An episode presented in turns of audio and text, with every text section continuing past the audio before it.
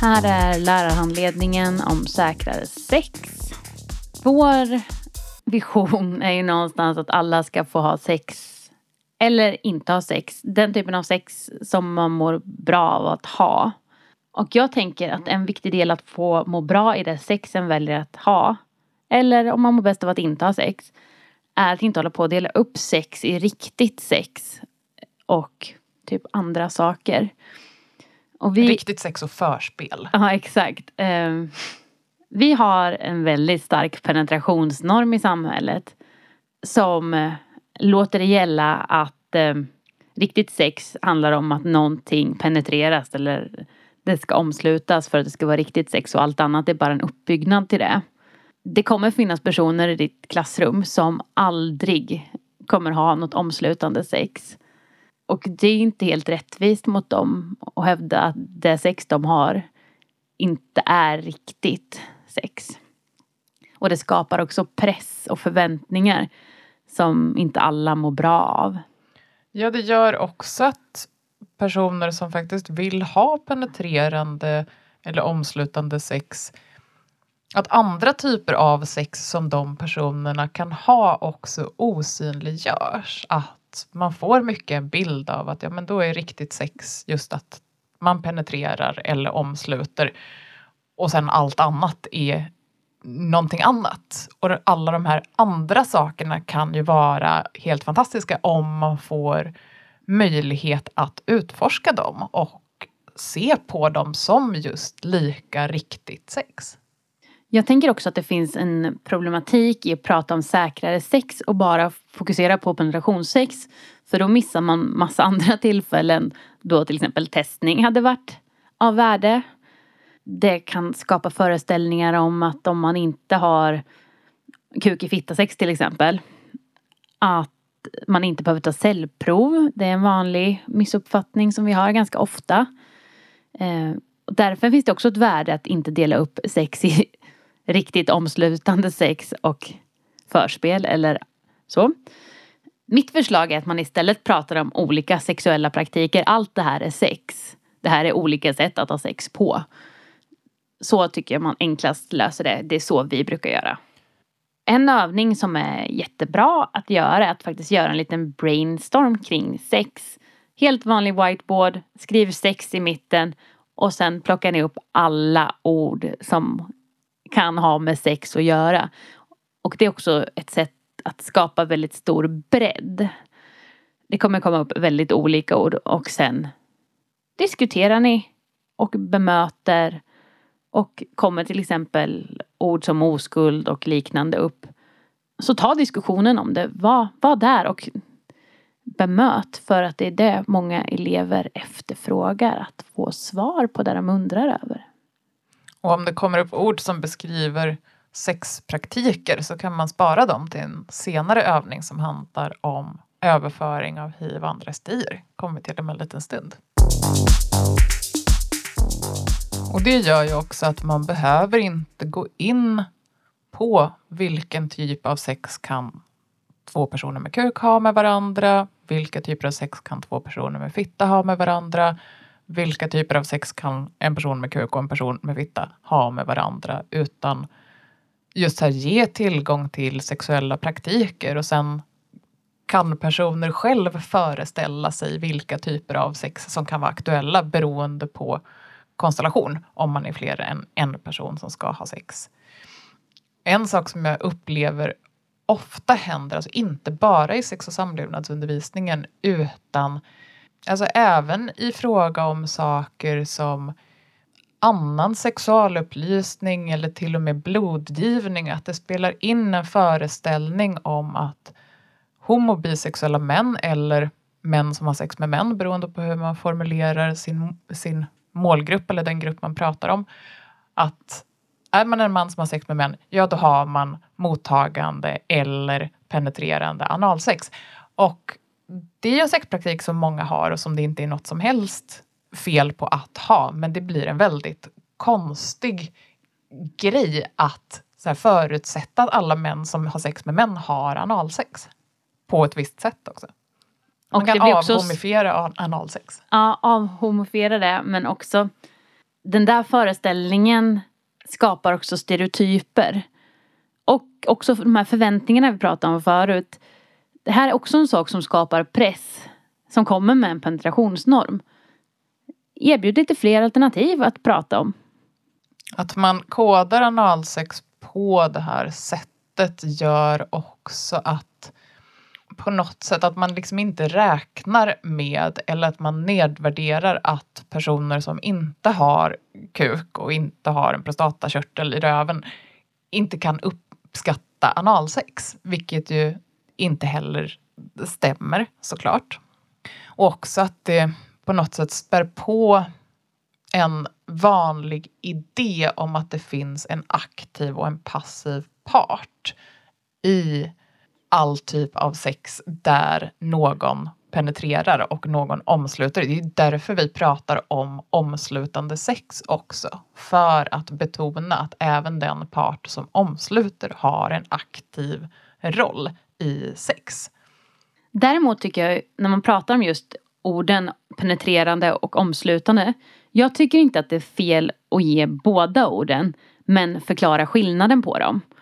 Eh, och förklara, just här du förklarar med aktiv och passiv och förväntningen som kommer med ett ord och förmodligen den normkritik som kommer med det andra.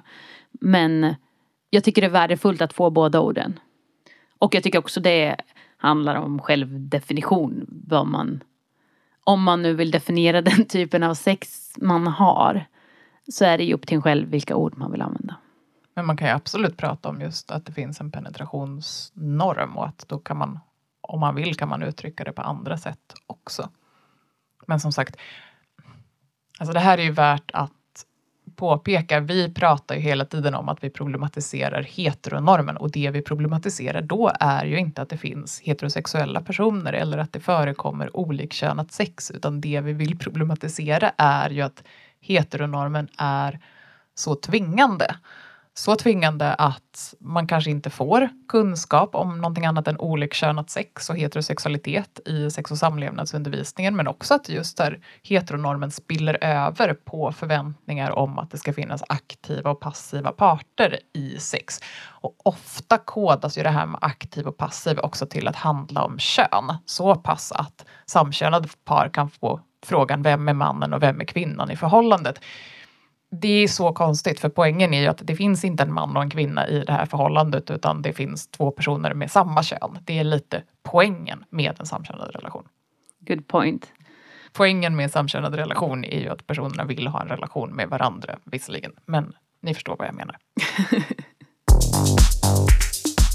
För att återkoppla lite grann till det här med analsex så tänker jag att det finns ett värde i att avdramatisera analen, röven generellt. För det är väldigt laddat. Och det är trots allt bara ännu en kroppsdel med mycket nervändar och tunn hud. Och en kroppsdel som är ganska aktiv, inte bara inom sex utan också i det dagliga livet. Ja. Man tror ju inte att det här riktigt är sant, men vi hör berättelser om att det finns personer, killar och personer med kuk som känner att man kan inte tvätta sig i röven för att det på något sätt är bögigt att hålla rent där. Och då känner vi lite grann att men då har ju skolan dels misslyckats antagligen redan före högstadiet och gymnasiet med att förmedla kunskap kring basal hygien, men också att det finns väldigt, väldigt konstig laddning kring röven och kring homosexualitet. Eller homosexualitet delvis och också män som har sex med män. Det är ju inte enbart homosexuella. Vi tycker att det finns ett ganska stort värde i att eh, belysa likheterna mellan de allra flesta könsorgan. Som vi har sagt tusen gånger tidigare, det är mer likt än olikt. Det består av samma saker. Det handlar om konstruktion. Och genom att plocka isär det så mycket blir det också lättare att prata om slemhinnor och kroppsvätskor. För det är relevant för allas kroppar. Och det kommer också automatiskt innefatta många, många fler sorters sexpraktiker. Och det gör det naturligt att komma in på att prata om säkrare sex vilket kan lyft, öppna dörren till en diskussion om SDI och testning och sådana saker.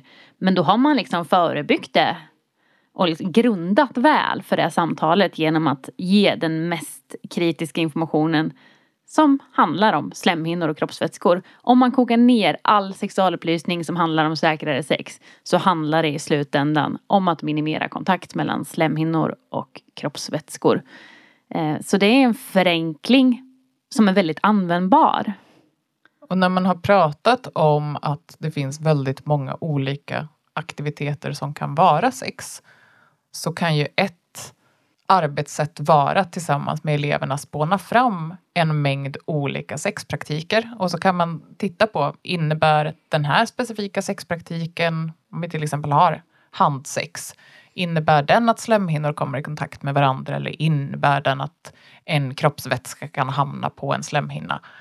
Gör det det, ja men kan man göra det säkrare på något sätt? Kan man hindra den här kontakten mellan slemhinnor eller mellan kroppsvätska och slemhinna?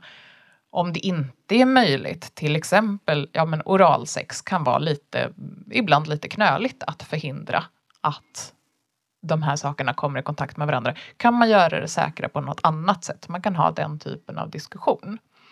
Och det kan bli ganska det kan bli ganska tekniskt, vilket kan vara liksom dels avdramatiserande, dels ja, men liksom göra det lättare att prata om, för det är väldigt tydlig faktakunskap. Och det blir också lättare att naila ner till när det behövs en diskussion om kondom, minidom, barriärskydd. Och att ja, på det sättet få upp den här glidande skalan vi pratar om att säkert sex finns inte och osäkert sex finns inte heller utan det är en skala som har jättemånga variabler. Men som i slutändan handlar om kontakt mellan slemhinna och kroppsvätska. Vi kommer lägga upp en övning, finns i lärarhandledningsavsnittet på vår hemsida som heter Säkrare sexlinjen som gör just det här. Då får ni ett gäng färdiga sexpraktiker och kombinationer av kroppsdelar och slemhinnor och eh, kroppsvätskor. Och sen graderar man det från den här glidande skalan då igen, från säkrare till osäkrare. Och det brukar vara en jättebra grund för diskussion. Det brukar också vara väldigt roligt. Eh, och det kan också vara skönt att få vara lite hands-on när ja, men det här är ju ganska tekniskt och eh, sexualkunskapen är ju inte direkt ovanligt att man funderar över sig själv och sin egen kropp och hur den fungerar och sådana saker. Det kan vara skönt att så här, ta ett steg ut från det och bara titta på det. Här ligger en massa lappar på golvet och är det säkrare och osäkrare? Nu diskuterar vi fram vilka variabler som finns. Vi har också till Allt det viktiga som sex gjort en film som tar upp ett antal sexuella praktiker som i sig själva kan vara säkrare sex. Den kan man också titta på. Den ligger också på hemsidan.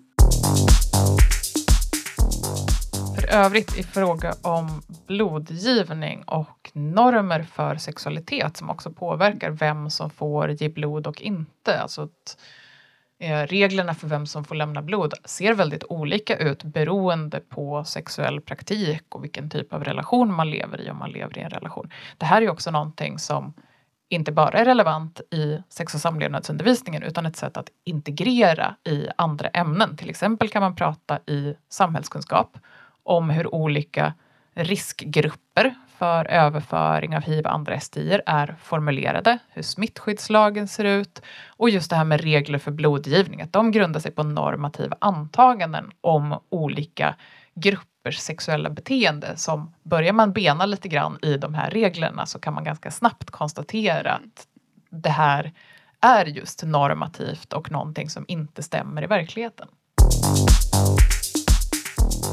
Vi har ju ägnat oss åt att eh, typ lite hånfullt skratta åt kondomen på gurka. Jag vill be om ursäkt. Kondom på gurka är superbra. Om det görs rätt. Och det är väl lite där våran kritik om kondomer på gurkor handlar om. Att en kondomintroduktion som är väldigt förenklad, den ger inte så mycket. Men ha gärna en kondomintroduktion och är gurkor där ni har att använda, ja då är det gurkor ni har att använda. Men det hindrar inte er från att göra en kondomskola på allra bästa sätt. och få med alla de här stegen. Den finns dels i Allt viktigaste om sex-boken. Vi lägger också upp den i lärarhandledningen på hemsidan. Men den finns också med i själva i podden här också. Och jag vill verkligen tipsa om att göra det tillsammans. Att eh, låta eleverna guida. Man säger, kan ni hjälpa mig? Eh, jag ska sätta på den här kondomen på den här gurkan. Eller här, den här tränisen. Eller vad vi nu har för någonting att sätta på den på. Och så gör ni alla steg tillsammans. Och då är det viktigt att börja med datumet. Få in den här latexdiskussionen där och säga att hållbarheten kan påverkas av saker som att ha den i väskan förkortar livstiden. Att ha den i för, i för ljus miljö förkortar livstiden på kondomen. Och lite sådana saker. Det är viktigt när det gäller datumet. Och det här att den ska glida bra i förpackningen vill jag också att man får med där i början när man kollar kondomhälsan på en oöppnad kondom. Jag vill gärna att man lägger till att glid är en bra grej. Både inuti och utanpå en kondom. Förhud, om det finns förhud, ska dras tillbaka. Det är ett viktigt steg. Att hela kondomen ska rullas ut och att kondomen ska vara på under hela den omslutande fasen av sexet. Om det är en sån. Eller oralsex om man Ja. använder kondom vid oralsex. Precis. Eh, Och att den inte ska kastas i naturen. Samt om kondomen sitter på ett stånd att se till att eh, ståndet är kvar medan man drar ut ståndet ur den kropp den kanske är i. För det är mycket säkrare så. Som du sa förut så handlar ju inte att lägga till normkritik i sexualundervisningen eller göra sexualundervisningen mer normkri eh, normkritisk. Det handlar ju inte om att ta bort saker så länge undervisningsmetoder eller undervisningsmaterial inte är uppenbart kassa. Till exempel biologiböcker som framställer homosexualitet som en sjukdom eller trans som onaturligt. Så länge material inte är så uppenbart dåliga så kan man ju behålla dem. Till exempel här då gurkorna eller gamla tränisar som man kan ha i förrådet och träna kondompåträning på. Man behöver inte kasta ut dem. Det handlar om att helt enkelt lägga till saker, skapa fler nyanser, mindre svart och vitt. Och eh, jag tänker också, vi pratar ganska mycket om Inidom. Dels för att det är relevant för många människor men också för att det är relevant för många av de personer som vi jobbar för. Vilket vill säga unga hbtq-personer. Men det här är ju också information som bör komma alla till godo. Inidom är en bra grej att känna till. Och då är det värt att göra en disclaimer igen att det kallas ganska ofta för Female Condom. Eh, det är problematiskt därför att alla tjejer har inte fitta. Två, det är missvisande för att den funkar jättebra i röven och de flesta har en röv. Eh, Men lite sådana saker. Ta upp den men det är också viktigt att man säger att den ofta heter Female Condom för den kan vara svår att hitta om man söker på Inidom. Det är mer ett ord som vi använder för att vi tycker att det är tydligare och mindre missvisande att en kondom är en utanpåkondom och en inidom är en inuti kondom.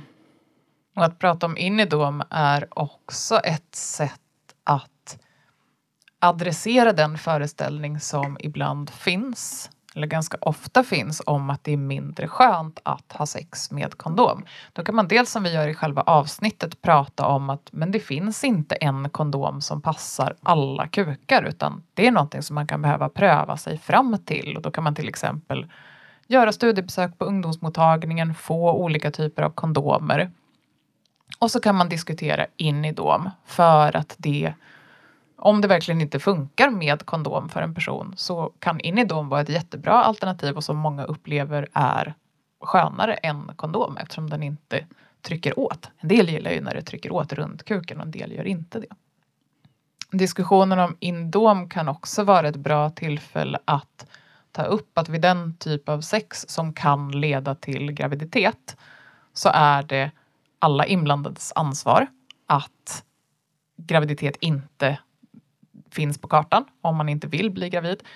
Och då är, Inidom också en ja, men kan vara en stärkande strategi för personen med fitta att också ha det alternativet för att annars så förväntas det ofta att man har en hormonbaserad preventivmetod och det funkar inte eller är inte intressant för alla att ha det. Där tar du upp något jätteviktigt som jag också tänker är väldigt värdefullt att ta upp i en diskussion eller göra en övning kring som också handlar om normer. Och det handlar dels om vem förväntas föreslå kondom? Vem förväntas förhindra potentiell graviditet eller överföring? Det finns väldigt mycket normer att diskutera kring där. Och eh, det vore fint ifall man kunde skapa någon sorts, det här är allas ansvarskänsla.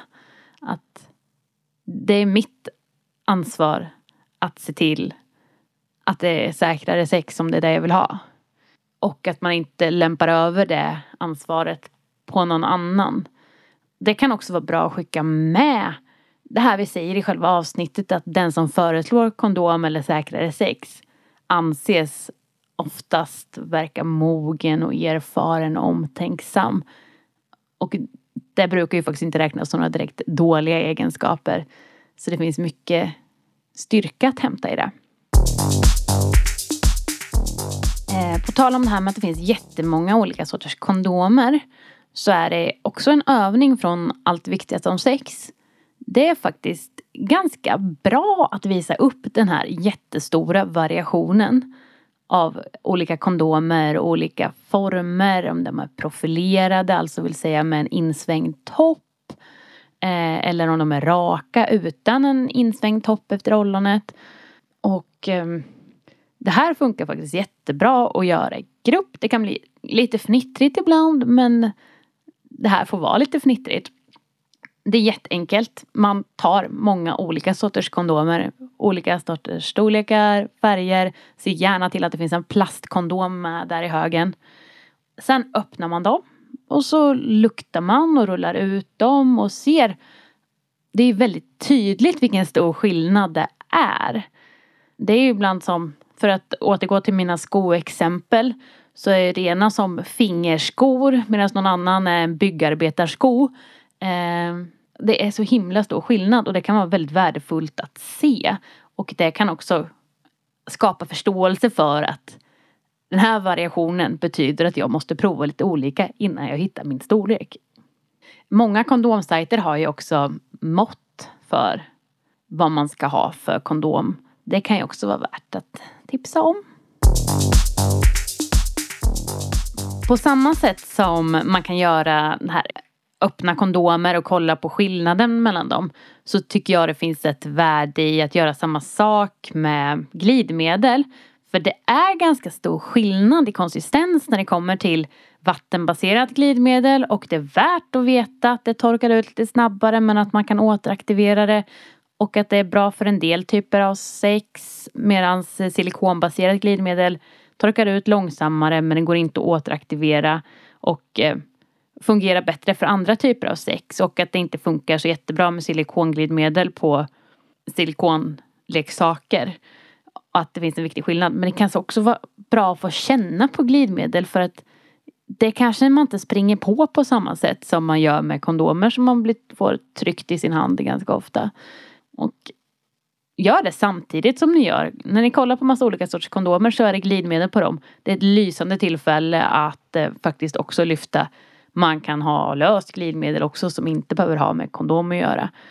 Och koppla bort glidmedel från omslutande sex. Glidmedel har väldigt många bra funktioner och är inte endast för omslutande sex.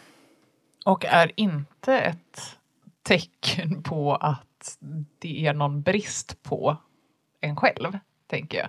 För att jag tror också att det finns en del skam kring att ja, men, om jag behöver glidmedel så innebär det att jag inte blir tillräckligt våt eller att jag inte kan göra min partner tillräckligt våt exempelvis. Men här är det också att lubrikation, kroppsegen lubrikation är väldigt annorlunda. Även om det kan kännas lite som vattenbaserat glidmedel så det har andra egenskaper och också även om man har mycket lubrikation i sig själv, ja men då kan det fortfarande vara extra skönt att ha glidmedel lubrikation förändras ju och så här, om kroppen, om man har druckit för lite till exempel så kanske man lubricerar mindre och det finns det går inte att förutspå hur lubrikationen är för dagen. Men det går att förutspå hur glidmedlet kommer vara för dagen. Så att eh, avdramatisera glidmedel, det vore väldigt bra.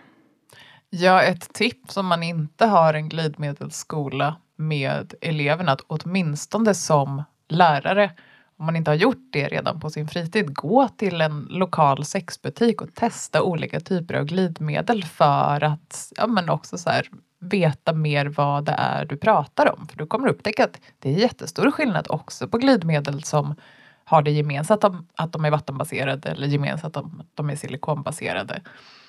Det finns de som är rinniga och det finns de som är tjockare och det finns de som är klistriga och det finns de som luktar på, tydligt, det finns de som luktar inget alls. Det är liksom en helt uppsjö av produkter. Och de skiljer sig åt och det är värt att känna till. Nu har vi också sagt att man kan nyansera och problematisera mycket kring till exempel säkrare sex, kring vems ansvar det är att undvika graviditet om man inte vill bli gravid eller undvika STI-överföring, problematisera vem som kan ha vilka typer av sex. Någonting annat som vi gärna vill problematisera är föreställningen om oskuld och att förlora oskulden. Det får ju du också en del frågor om, tänker jag. Ja. Då har vi diskussioner om riktigt sex igen. Som ofta kommer. Och eh, jag skulle vilja att vi hellre pratar om första gången med olika personer, första gången man hade den typen av sex. Eller första gången jag hade sex med en person av det eller det könet. Snarare än, ibland så dyker ett ord som heter sexdebut upp. Men vi tycker att det är lite för vagt för är det, vad är det för sexdebut vi pratar om? Är det första gången med sig själv? Som kanske egentligen tekniskt sett är de flestas sexdebut. Men det är lite för vagt så därför blir det lite mer specificerat och kanske prata om första gången, ja, men första gången jag låg med en tjej. Någonting som jag tänker också är kan vara viktigt att ha med sig som lärare när man pratar om första gången eller sexdebut eller får frågor om oskuld är att du har antagligen flera elever i ditt klassrum som har haft en sexdebut eller första sexuella upplevelser som väldigt små. Och det kan också vara någonting som man behöver benämna att det händer helt enkelt att barn har också en sexualitet och kan också ha sexuella upplevelser av sina egna kroppar eller tillsammans med någon utforska varandras kroppar och tycka att det är spännande. Men att barns sexualitet är skild från ungdomars och vuxnas och ser annorlunda ut. Och när man är lite äldre så finns det andra saker som man behöver tänka på i fråga om sex exempelvis. Men att inte jag upplever att många kan känna en skam över att man har haft de här sexuella upplevelserna som barn. Men det handlar ju helt enkelt om att människan söker njutning och att njutningen ofta finns i ens egen kropp där man kan upptäcka den. Nu kommer ett sånt här litet ordavsnitt igen.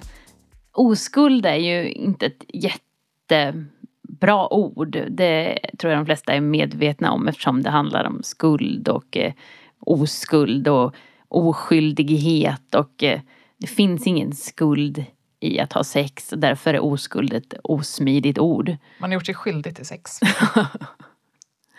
eh, så använd gärna andra ord jag är säker på att alla ni där ute har bra koll på mödomshinnan och slidkransen men det är ju också en myt att sticka hål på så att säga.